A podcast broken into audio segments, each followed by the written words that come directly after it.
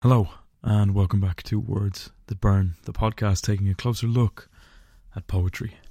This week I have a special episode. I have an interview with Dublin based poet Jessica Traynor. In the interview, she talks to us about the sequence of witch poems she wrote for her collection, The Quick. It's a fascinating interview that feels particularly suitable at this time of year. I hope you enjoy it. So today I'm going to be talking a little bit about Witches, which is a sequence in my second collection, The Quick, which was published by Dedalus Press in 2018. Um, and these are a sequence of poems that came together over the course of a couple of years. I never sat down to write this sequence. It was one that just kind of started to coagulate, I think is probably the best word, as my writing around the collection went on.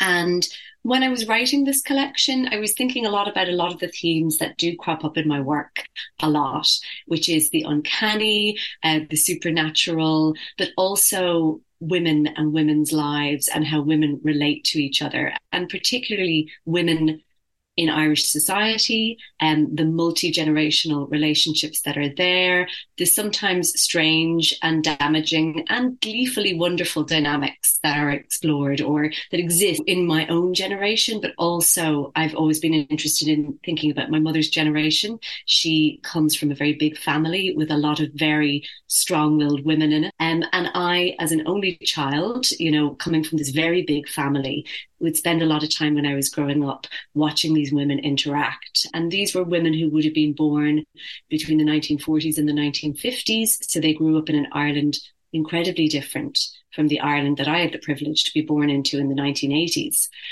And they had to fight for everything. And a lot of these struggles were outward struggles, um, uh, but some of them were inward struggles, and they were the struggles of women within a patriarchal society, uh, where there are a lot of power plays that go on behind the scenes. And I found myself utterly fascinated by the way that these women managed to kind of carve out a space for themselves and they would have been women who would not necessarily have had the chance to go to third level education. They would have the ambition would have been for them to marry well and have a good, stable life, which meant that most of them were married in their early 20s, mm. um, which was the norm at the time. But also, you know, like many people who settle into relationships in their early 20s, it may not have been the best choice for them ultimately. Um, sure. And they, you know, often then those marriages became very, very fraught as time went on and as children came into the mix. Um, and I think of them in a sense as a microcosm for a lot of the societal changes that were happening in Ireland. And I'm just going to start my reading from the sequence with the second poem, which is very much inspired by the tensions that I might have witnessed between these women and the world that surrounded them the witches manifest as a fry of eels. I grew up in a bed of electric eels who twist in their skirts, writhing to escape. Sometimes static would sizzle through their skin, and if you caught their eye, you'd see the spark that lived there. Each married a shadow, always in search of a body, and my eels cried crackling tears, their voltage soaring, until the time came. They'd pin you with a stare, pull you close, fry the heart in your chest. And one of the dynamics I suppose I witnessed and lived through was the divorce referendum of 1990, which is my first kind of political mm. memory. I would have been, you know, six at the time.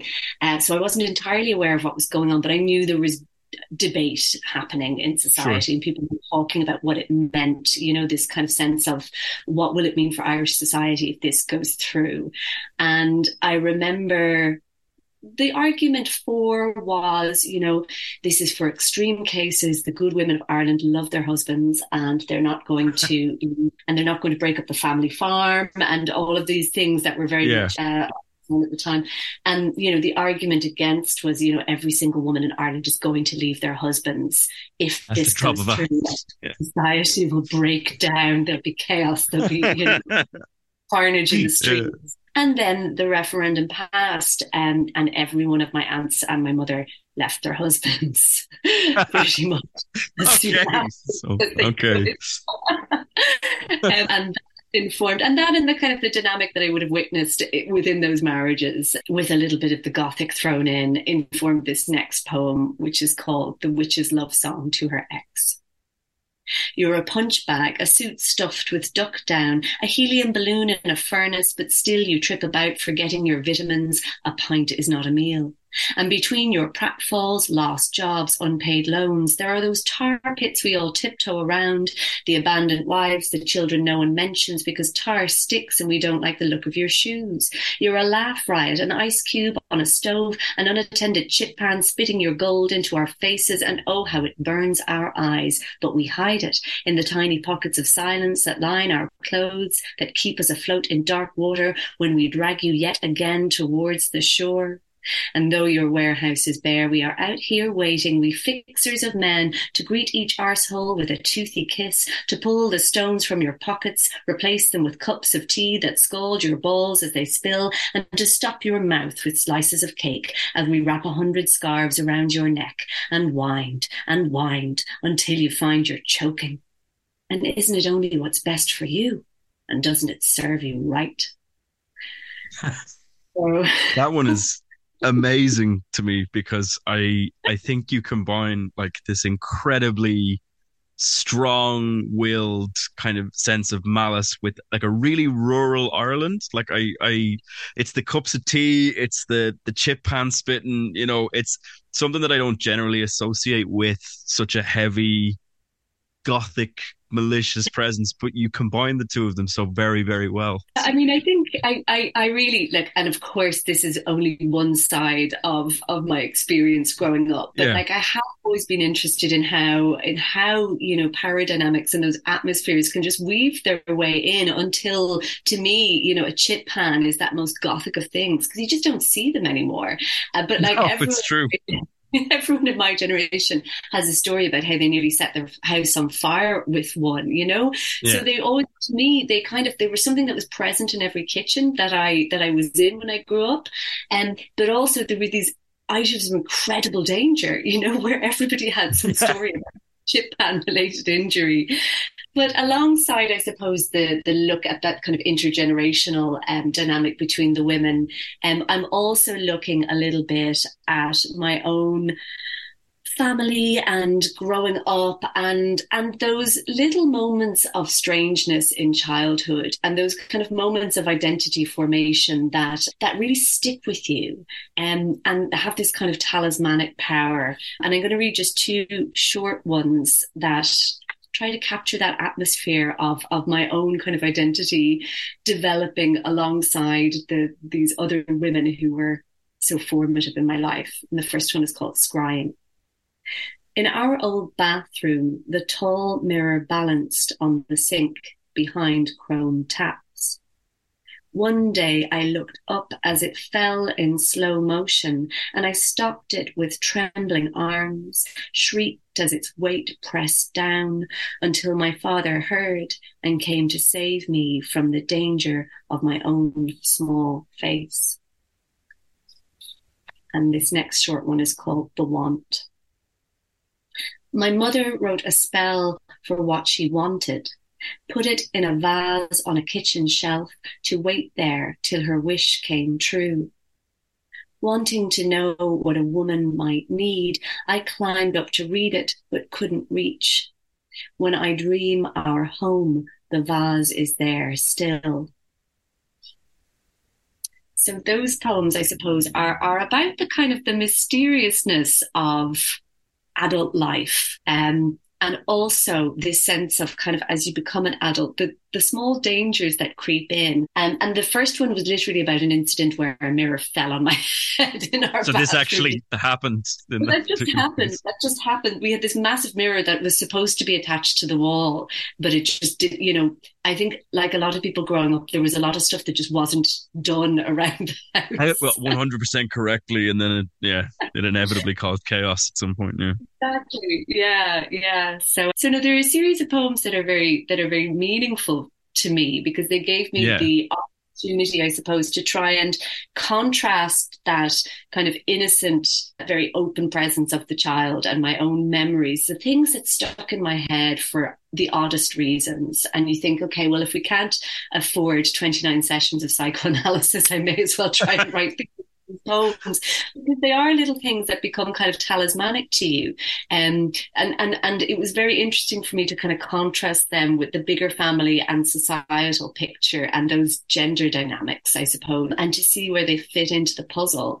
But to go back to what I said at the beginning, it was really only as I started to put the collection together that I realized that all of these poems were in conversation with one another. Um, yeah. and, and then it was a, a lovely thing to be able to put them together and see see how they did speak to each other and what kind of little narrative arc was there.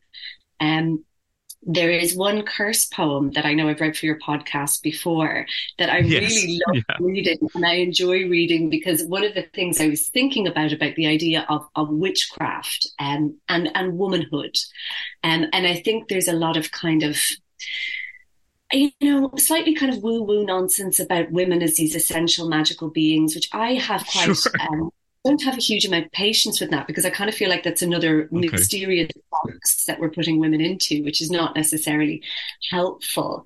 But I do think there's something very interesting with dynamics in society where it's always the people who are the most oppressed in each situation who are the ones who curse. So if you go yeah. back over the the Irish tradition of the curse poem, which is a really long standing tradition, and also the Irish tradition of the curse.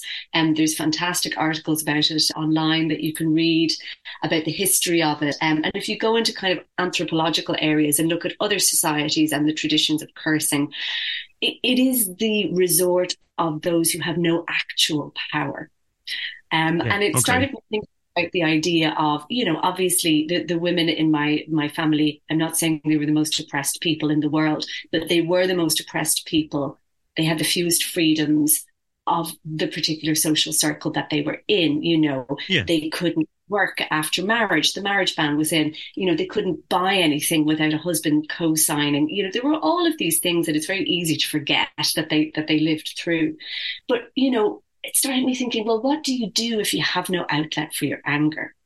You know, if you if you really don't have any recourse, you curse. You know, you you, okay. you try to expel the anger from yourself in that way. And and I think that that's something that's kind of healthy sometimes. You just have to, Absolutely. you know, scream therapy, just scream it out into the universe. Absolutely but also it's something that still has a lot of power in our society. And often I read this poem and, and my, my curse poem that I wrote, kind of in the voices of these gathered generations of women, you know, mm. no particular aunties or anything like that. But, you know, the kind of, I, I, I felt like I was writing the curse with these women behind me, you know. sure. Of, it was a collective curse. Yeah yeah, there was a kind of a collective thing going on there. And, and I wrote it at a time in my life where something terrible had happened to me and there was nothing I could do about it. And I'm the kind of person who always likes to try and think about things from both sides and say, well, you know what you need to learn from this is that you should have done this. And, and that's how I cope with bad situations. Yeah. But I just had a really bad thing happen where it was just crap and I couldn't do anything about it. I couldn't even take a lesson from it. It was just too, you know, a, a, kind of a collision course situation that I couldn't get out of, and I just had to live with it. And I thought, okay, I've actually been kind of wronged here for the first time in my life. I'm like, no, I, I you know, just a bad person did a bad thing. So I was like, I'm going to write this. And I was actually pregnant with my first daughter when I was writing it.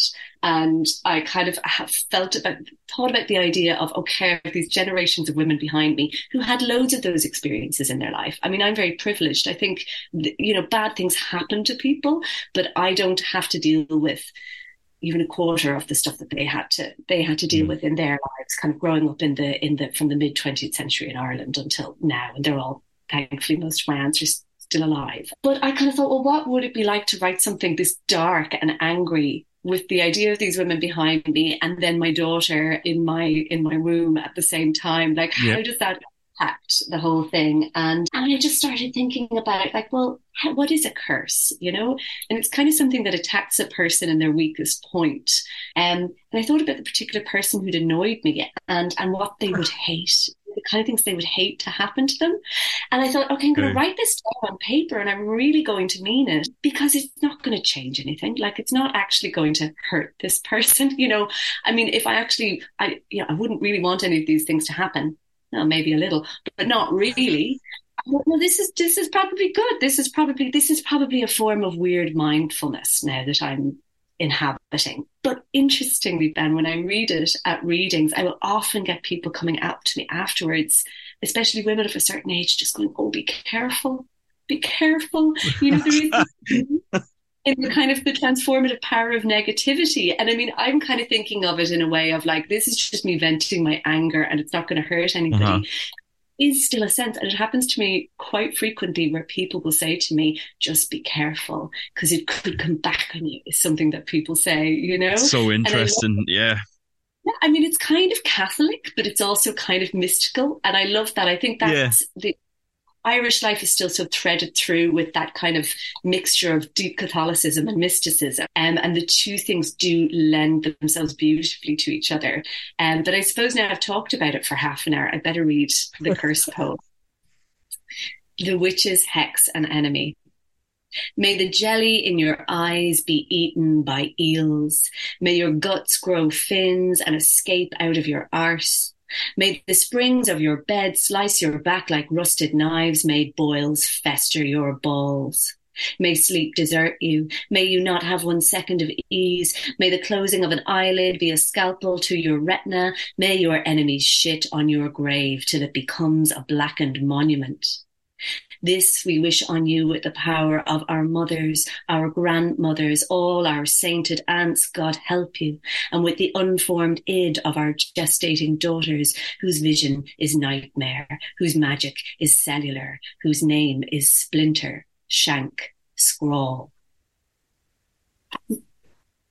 There is a wonderful, I, I'm struck a couple of times in that particular sequence that you've written in the quick of of the way you've chosen to write the poems. So the the first one, the witches manifest in a fry of eels, that reminded me almost of an eel moving. The way that you've constructed the poem itself, it's like a wriggling mass of something, and then in this particular poem, it's the two columns and then the final stanza, which I'm kind of fascinated about. It gives it such a kind of a repetition and a a strength or a kind of almost a, a tattoo of of cursing where it just repeats again and again and it really adds to that sense of like i really don't like you as a person and i i wish these things on you. I think it's fascinating.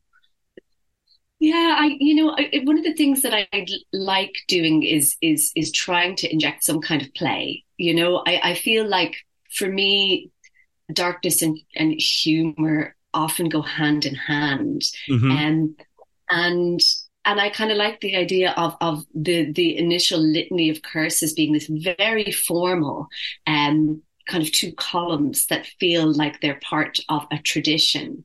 Um, and then the kind of rush in the final in the final stanza with, with this kind of you know army of unseen women kind of breaking I, it's so interesting to see you because I, I found that when I was reading them the witches are sometimes very close to you. The witches are sometimes you. And then the witches are also sometimes this massive force that just mm. exists. So you you kind of flow through all these different definitions for which yeah. one of the things I thought was most interesting was the fact that you never condemn them for the fact that they're witches. It's quite common to see them as evil or something else, but in a lot of cases the witches in your poems are vindicated or justified and they carry a lot of dignity. I thought that was so interesting. Yeah, I mean, I was I was very interested in again. I shy away from the idea of I shy away from the idea of presenting witches as simply vilified women who are actually incredibly noble because I actually think that kind of does women as complex human beings a disservice. So yeah, sure. I mean sometimes the witches are with me in this book and sometimes they're not my friends. You know, sometimes they're yeah. working against me because I think, you know, for me it, the reason that patriarchy as a system is so complex and so difficult to unravel is because it makes people complicit in some ways. Um, and actually, for me, the definition of a witch is a woman whose power is turned inwards. So it's damaging to her. You know, it's damaging to her and it's damaging to people around her. Now, it is still a power and it can be wielded in certain situations and used to make things better, but it's a kind of, it's something that devours, you know, and, and it's okay. a, it's a symptom. I feel like it's a symptom of disempowerment. And I really wanted to explore that. Like I love these, I love these characters in these poems. And I'm on their side but they are also volatile. Um, and that kind of volatility is created by the situation in which they find themselves, you know, as, as generations of very intelligent women who who never got to really some of them did you know later in life went back and focused on career and sure. and you know and and had very fulfilling have very fulfilling lives. But there was a time when I was growing up where that just didn't seem to be on the table for for any of them, you know. Um, and and I think that that I think the damage of that needs to be acknowledged alongside the kind of the glee of the subversion. Subversion is always something that lends itself well to glee, I think, to this kind of wicked enjoyment. Sure. But the fact yeah. that it's even wicked and the fact that it's subversion, subversion is a problem. You know, it's it's a, it's symptomatic of a problem in society, and um, that that just shouldn't be a problem. So yeah, I would prefer I would prefer if none of us were witches. Okay. you know? Okay.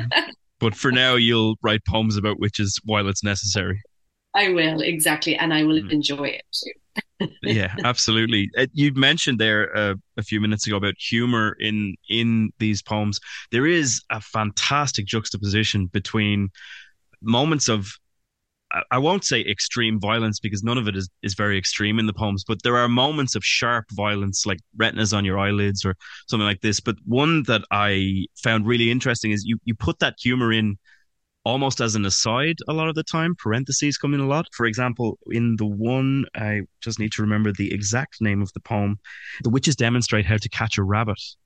You have the the incredibly throwaway line in the middle of this tension and kind of build up where it says thermals are advisable where you just kind of say it's very cold don't don't forget your jacket if you're going to go out and take advantage of men's efforts and things like that. Not in a negative sense, but you know what I mean? It was a very interesting kind of way of cutting through these moments of tension for me. Mm, yeah, yeah. No, I, I, I did enjoy this poem, and this really is a kind of a. I mean, for me, this is probably the most straightforward poem in the sequence around what what kind of, I suppose, kind of essentialist patriarchal systems bring out in us. You know, it's like the men sure. are out there to catch the rabbit, but how do you get the rabbit? You know, yeah. I might I might read it actually, just so people yeah so people know. Absolutely.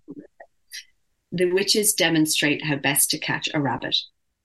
Wait until the poachers have it gutted, spitted, sizzling, until they're lulled by the patter of fat on the fire, then creep out of the trees, careful that the moonlight doesn't catch the bowie blade you've greased and wetted. The night may be cold. Thermals are advisable. Then grab a poacher by his cock and bring the knife up beneath it. Threaten to hack it root and branch so that he'll bleed out in the darkness with no ear to catch his frantic prayers. Then take your rabbit. Run. it's, it's just a it's a phenomenal poem. I love the narrative quality of it.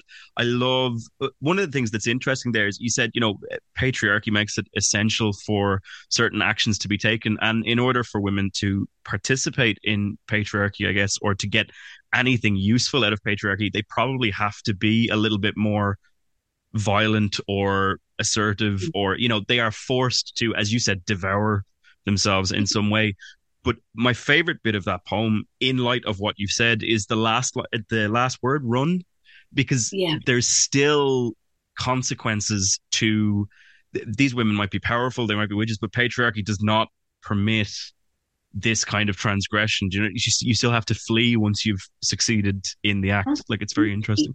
Yeah, I mean, I'm interested in subterfuge in in in our mm-hmm. interaction in society, and you know, subterfuge being the tip of the iceberg, you know, or or one end of a spectrum that goes through to guerrilla warfare.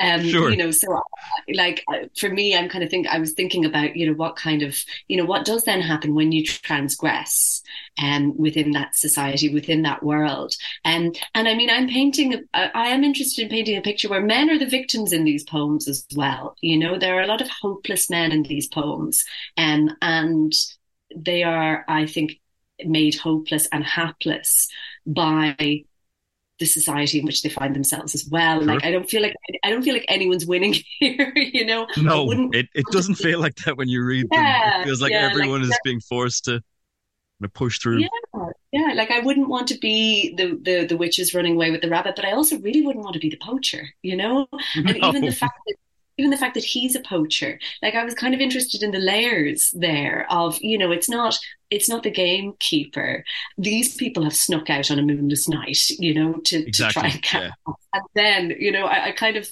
so there's there's part of me that enjoys enjoys those little subtleties around it. Mm. Um, and yes, and yes, that idea that everybody still has to run at the end. There is no, there is no happy ending. Just a, a stolen rabbit.